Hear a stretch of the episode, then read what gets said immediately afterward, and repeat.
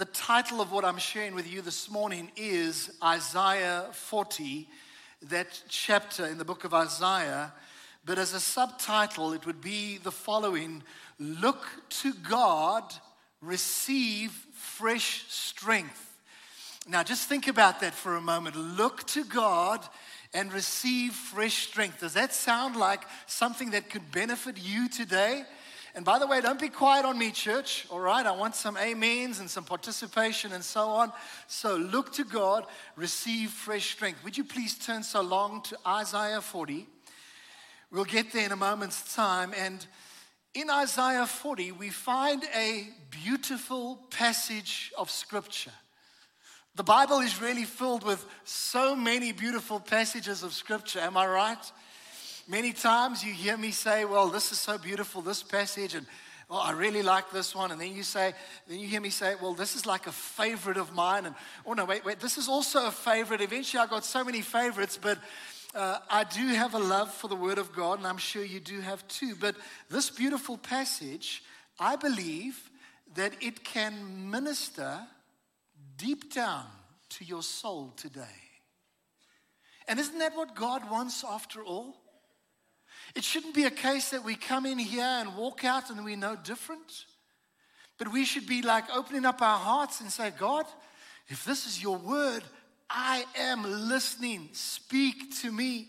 So, would you allow God to speak to you today? Please open up your heart. Come on, open up and let God speak so, Isaiah 40, verse 27 to 31. It says, Why do you say, O Jacob, and speak, O Israel, saying, My way is hidden from the Lord, and my just claim is passed over by my God? Have you not known? Have you not heard? the everlasting God, the Lord, the creator of the ends of the earth, neither faints nor is weary. Get a load of that. His understanding is unsearchable.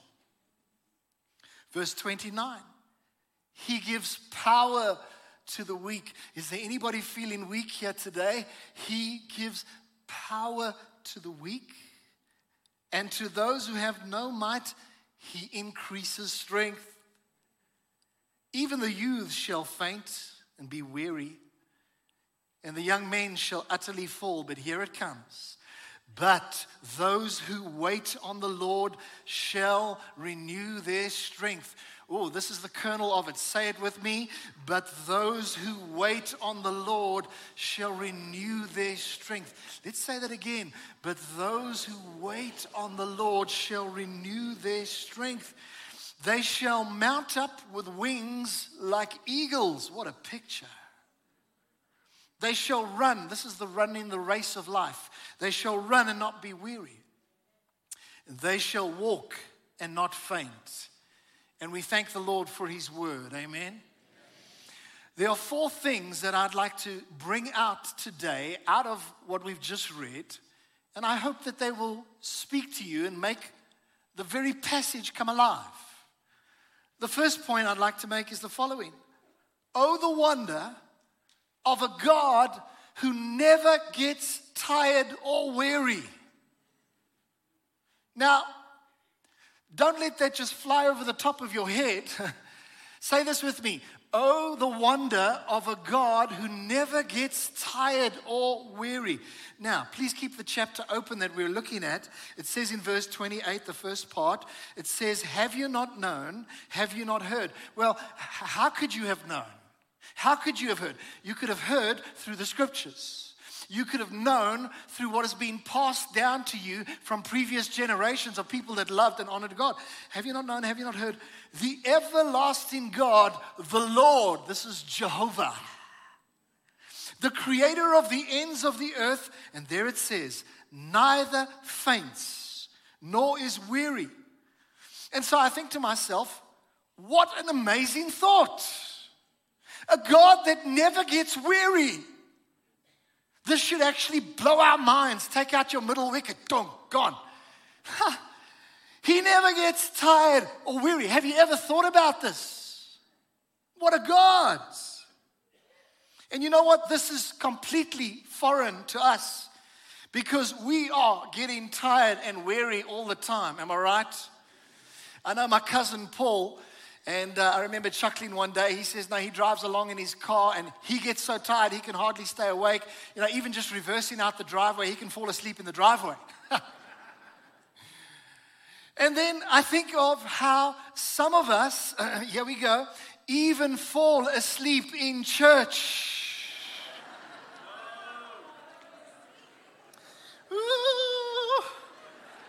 Don't shout me down when I'm preaching good. Some of us even fall asleep in church. Or, or, or, some of you might say, how many of you would say, No, I have never, ever, once nodded off in church? Never, ever, ever. Because I would actually like to shake your hand because I've never met an angel before. wow. You're amazing. Mrs. BioPlus. Wow. And by the way, I just want to let you know that we have cameras. and these cameras get audience shots. And Emmanuel, right over there, he's getting some good camera shots. And that little camera up in the corner there, also getting some audience shots. And uh, sometimes when I come to view the program that has been edited for, for television, which gets broadcast later, uh, sometimes the television crew they show me some interesting visuals that they have discovered in church of people that they, they're not knocked out in the glory, unfortunately, but they're locked out in the snoring or something like that. And I remember the one time uh, they showed me a picture, and it was of a lady and her son and uh, the son looked about 16 years of age, and both of them were sleeping so solidly that their heads had both fallen backwards. Gonk, you know? And I didn't know how to feel about this. And then one of the team said, But at least they're sleeping in church. so I, I'm thinking, uh, okay, so I'm supposed to be happy that they're sleeping in church. Well, I suppose it's better than being in the pub or the casino or something like that. But hey, let's be real. We all get tired and weary. And so that when we think about a God who doesn't get tired and weary, it's foreign to us. When we think about a God who never runs out of energy, it's foreign to us. We live in a world that is focused more than ever on energy needs. Am I right? Energy needs, energy resources. We hear about things like fossil fuels, renewable energy, solar, wind generation, gas, nuclear, hydro, etc. And the world is needing more and more energy at this point in time. It's constantly looking for energy. And do you know that they say that in the past month that the world has now crossed over to being 8 billion people on the planet. And all of these uh, people and the increase in population uh, is taking place, but also the demand for energy is increasing and increasing. It's actually a problem that we have in the world. Do you know the world consumes 65 terawatts of power per day? 65 terawatts. And I think Eskom produces about 100 watts of power. No, sorry, sorry, I just had to throw that in. I'm, I'm just teasing, all right. But the world consumes 65 terawatts of power per day. Now, if you compare that to a 100 watt light bulb, it is 650 billion light bulbs that are being run. That is to power up industry, factories, mining, ships, airplanes, all of that. It's a tremendous amount of power that the world is consuming. So then, when we hear about our God who never gets tired, who never runs out of energy, it's a foreign concept. But I want to tell you that's how amazing our God is. God is God alone, He never runs out of resources. Never. He's keeping the whole universe functioning. Everything that was created has been created by Him and exists by Him, and He sustains it all. What a God. So let's see things from the right perspective. But it's amazing, His resources never run out. It says in Psalm 121, verse 3 to 4, He who keeps you will not slumber. Isn't that beautiful?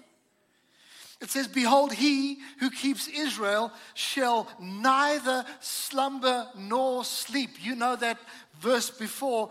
And so I'm thinking to myself, wow, God, besides for not getting tired or weary, God never sleeps. There's a song years ago, I used to love it Jehovah never sleeps. He's God in you and me. Jehovah never sleeps.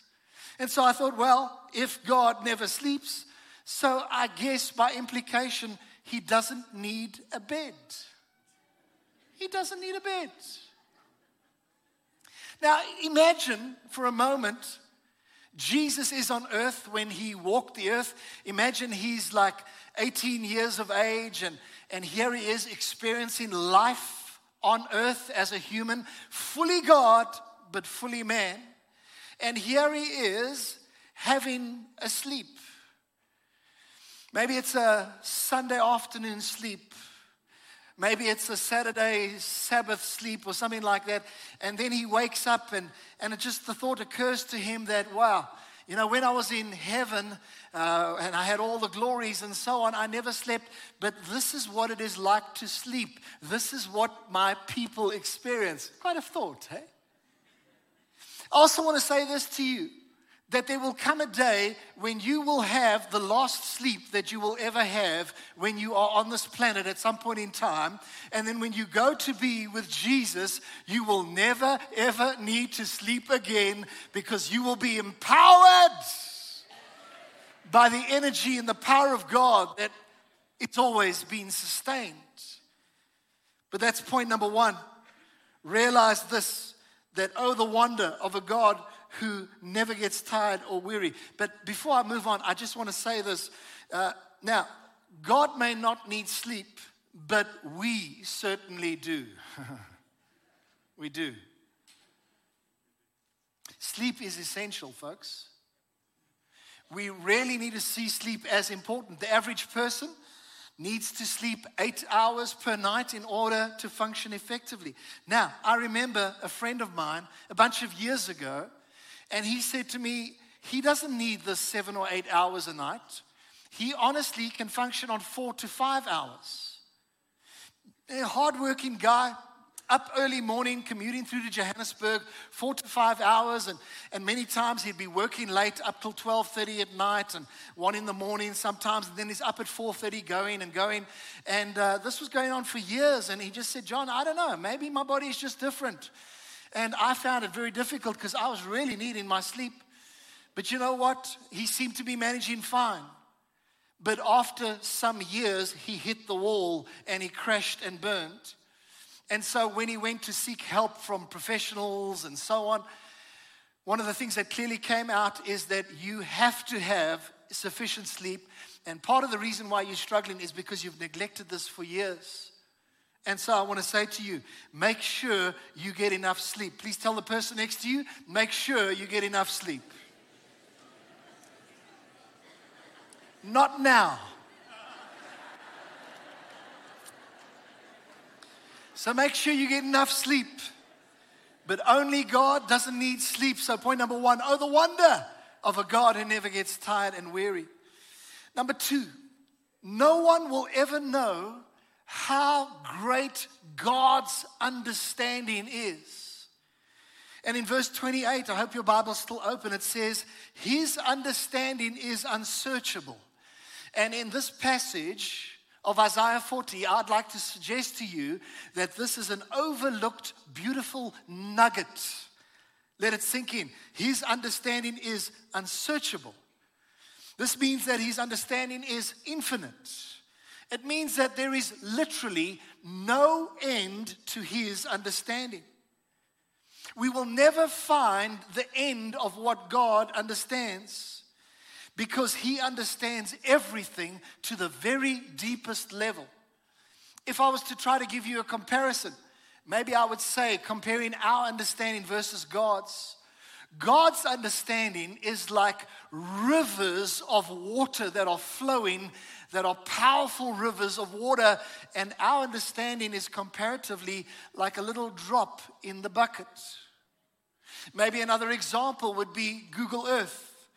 What is Google Earth? Essentially, it's a 3D image of the entire Earth captured by satellite primarily, but also captured by land photography and so on. And so, this whole Google Earth, this picture of the entire Earth, maybe we can compare that to God's understanding, although God's understanding is a lot bigger, whereas our understanding might be like a little aerial photograph of our house. You see the dog kennel, see the house, see the garage, and that's it.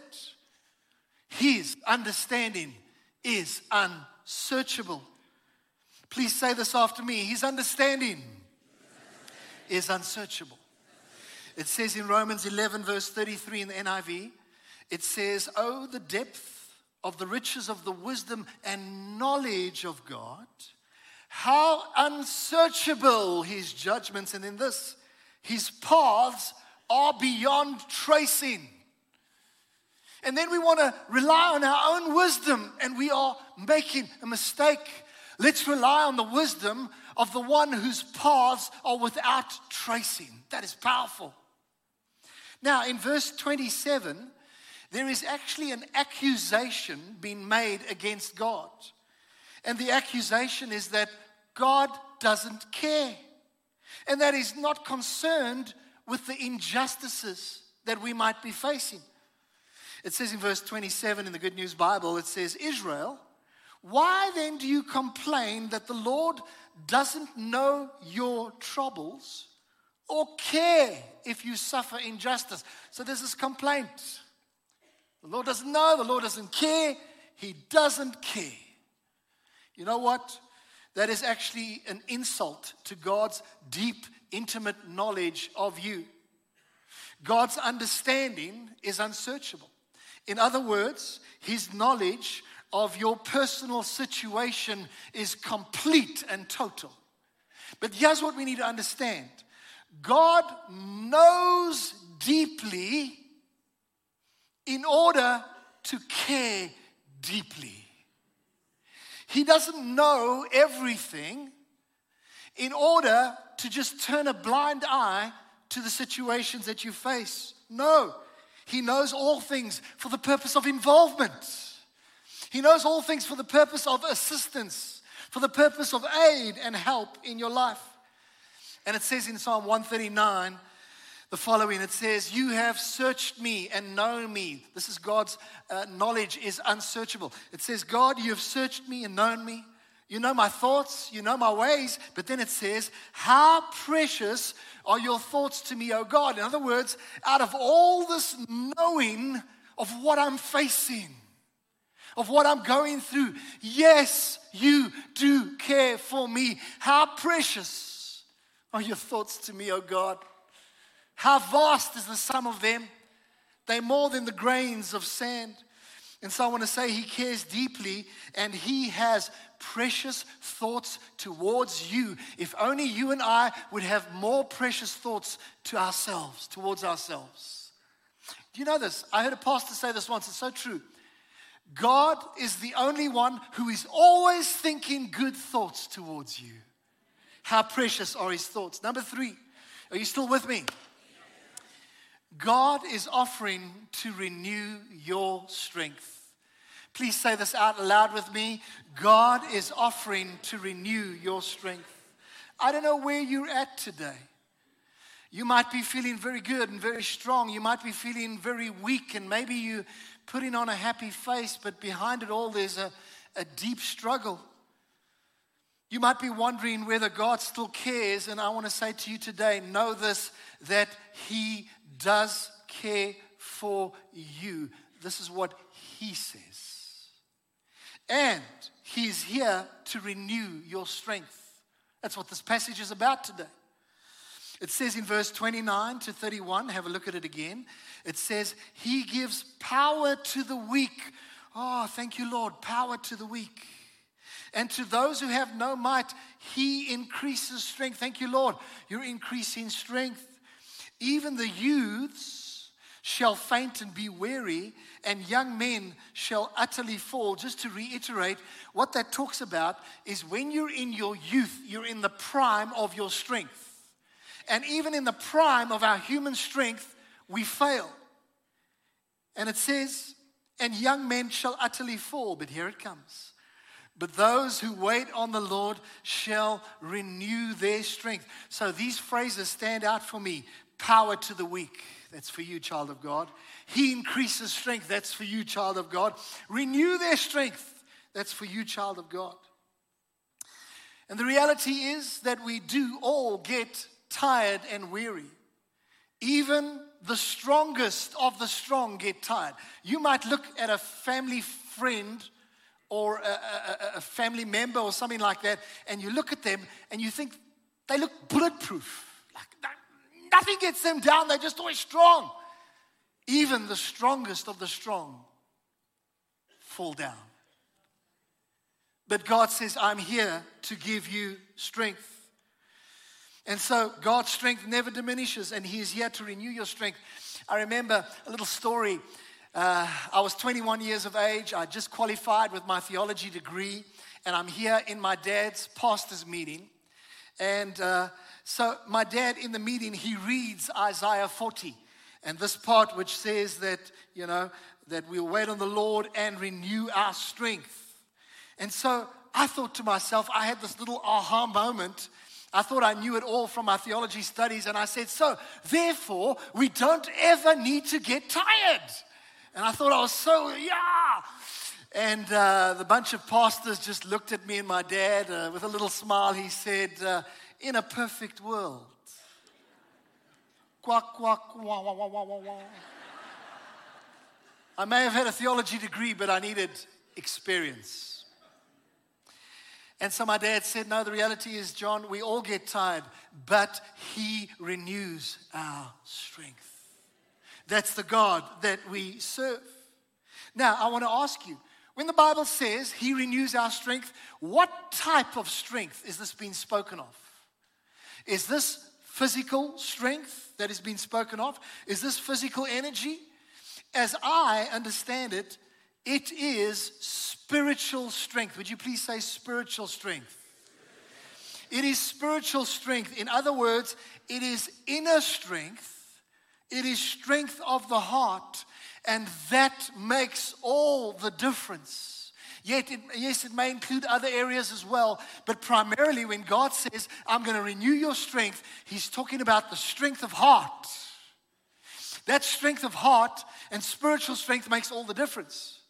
Because when you have strength of heart, you can continue to fulfill the destiny of your life. When you have strength of heart, you can persevere even through very difficult times. When you have strength of heart, you can endure through some of the toughest situations. When there is that spiritual strength, when there is strength of heart. And so I want to say to you today if your heart is feeling very weak, I speak to your heart under the power of the Holy Spirit, and I tell your heart to beat again in Jesus' name. I tell your heart to beat again and be strong and receive strength. It's not from me, it's from God. But in terms of this, there's something very important about those that wait on the Lord. It says in uh, verse 31, the first part, it says, But those who wait for the Lord, everybody say, wait. wait. Say it a bit louder. But those who wait for the Lord, this is the Amplified Classic, in brackets it says, who expect who look for and hope in him shall change and renew their strength and power. This is beautiful. So, in terms of this aspect of waiting on God, one of the things is that how is the strength received? And I believe it is received by, listen carefully, looking to the one whose strength never diminishes. How do you receive the strength? You look to the one whose strength never diminishes. After all, he has the strength And he says, I renew your strength. Some people are looking for strength in the wrong places. And all the time, God's saying, I'm offering it to you. It is available to you. And listen to this this is very important. To wait on the Lord means to have confident expectation and active hope in the Lord. I want to say this again. To wait on the Lord means that I have confident expectation in my God and I have active hope in my God. In other words, I'm not turning away and being discouraged.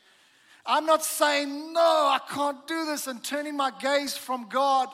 But even though sometimes it's really difficult, I'm still looking to God and I'm saying, God, I'm looking to you.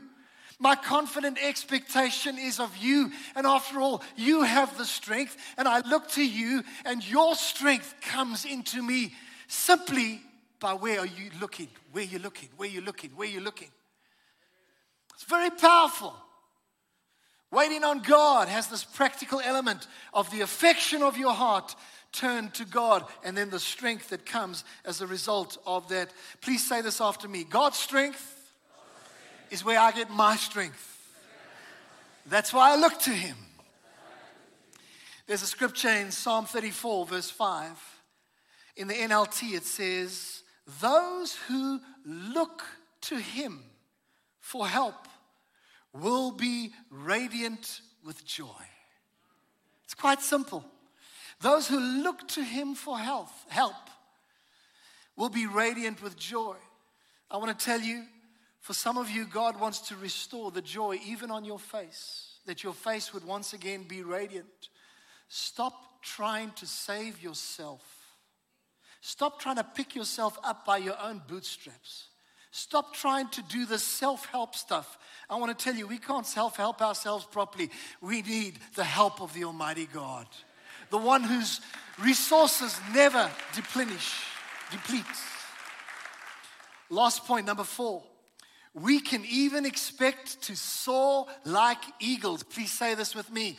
We can even expect to soar like eagles. Now, if you were attending some fancy uh, leadership course at Gallagher Estates where you pay 5,000 bucks a person, then you would expect like, you know, these statements like, you can do anything.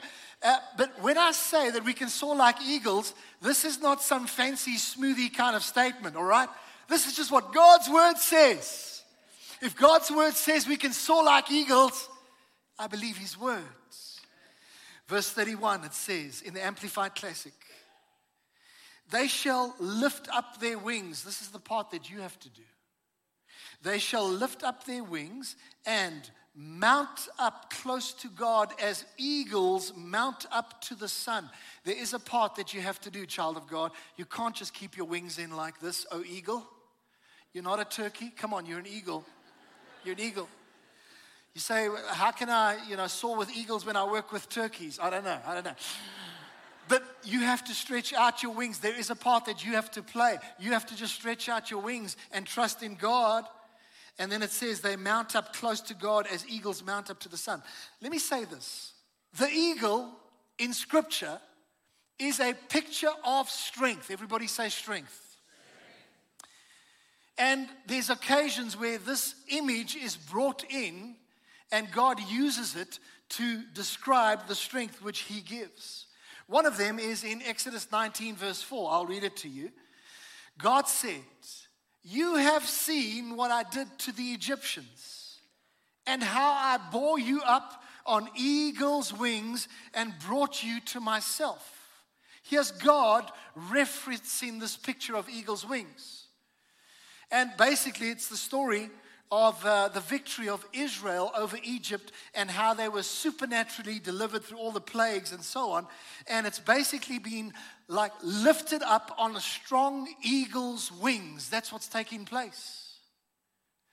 And sometimes there might be people here listening to me today, and you feeling like those Israelites, and there's a lot of bondage and challenges and so on, and you desire freedom. And God says, I will lift you up on eagle's wings and draw you unto myself. There will be a picture, I de- believe and declare. Listen to this. I believe and declare there will be a picture of strength in your life, O eagle of God, once again. Also in Psalm 103, verse 5, it says, God satisfies your mouth with good things so that your youth is renewed like the eagles. In other words, God nourishes us and causes us to be strong like an eagle. And so the eagle is a picture of strength. And you know what? God lifts us up like a powerful eagle, and that eagle starts to soar higher and higher above the earth and the troubles of the earth. I really believe that a life lived in close relationship with God helps you to live not beneath the circumstances, but it helps you to be on top. That's what God wants. I'm drawing to a close. But as I do, I just want to say a few things about eagles as I'm drawing to a close. Eagles are majestic birds. Would you agree? They're amazing. They're amazing. I mean, they are striking, they are regal, they are majestic birds. And you've heard me say this before years ago when I was uh, probably 12, 13 years of age. I remember that in our school assembly, a guy came and brought an eagle to show us and do a demonstration. And uh, we had to all keep quiet as the student body. And this guy walked in with an eagle here on his arm, and it had a hood on its head and he came right down to the front and then he took the hood off and all of us are like, wah, wah, yeah. And everyone's like, shh, you know. But as you looked at this eagle and seen it close up in, you know, inside of a building, it looked absolutely amazing. And then there was this little moment where it flew five or six meters from the one side of the hall and landed on a little podium. And I thought to myself, wow, an eagle is an amazing bird. They have amazing eyesight, eight times sharper than a human. They have powerful teeth, sorry, feet with talons. They don't have teeth, they've got false teeth. They've got false teeth.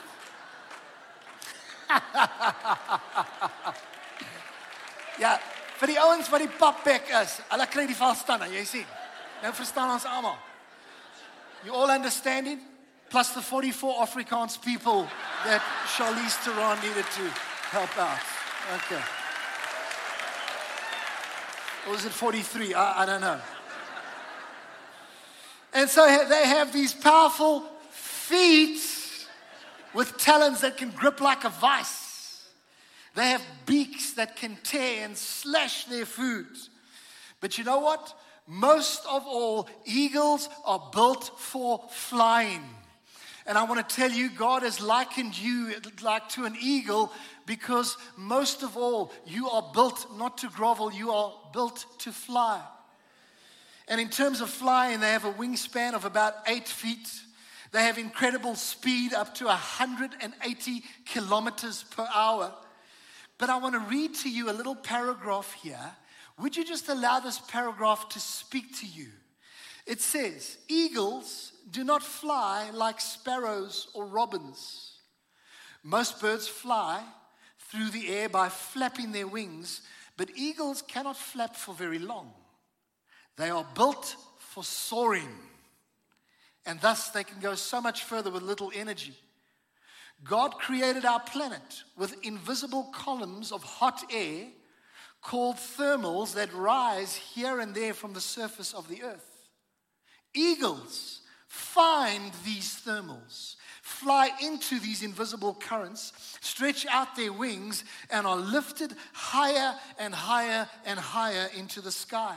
They may rise as high as 14,000 feet so high that they cannot even be seen by the naked eye from earth. And when they reach those heights, they emerge from the updraft, wings still spread, and they soar this way and that way, downwards and sidewards, traveling for miles and miles with very little exertion of strength. And here's the application like the invisible thermals of this planet, God is present for his people. The strength we need for victorious living comes not from frantically flapping our little wings, but it comes from trusting in God, resting in Christ, and waiting on the Lord. And so I want to say to you as I'm drawing to a close, folks, that just like those thermals, God lifts his people higher and higher. Come on, let faith arise. He lifts his people higher and higher. They shall mount up with wings like eagles. Now give the Lord a mighty hand of praise. Come on. Hallelujah. We shall mount up with wings as eagles. Why don't you stand with me as we pray?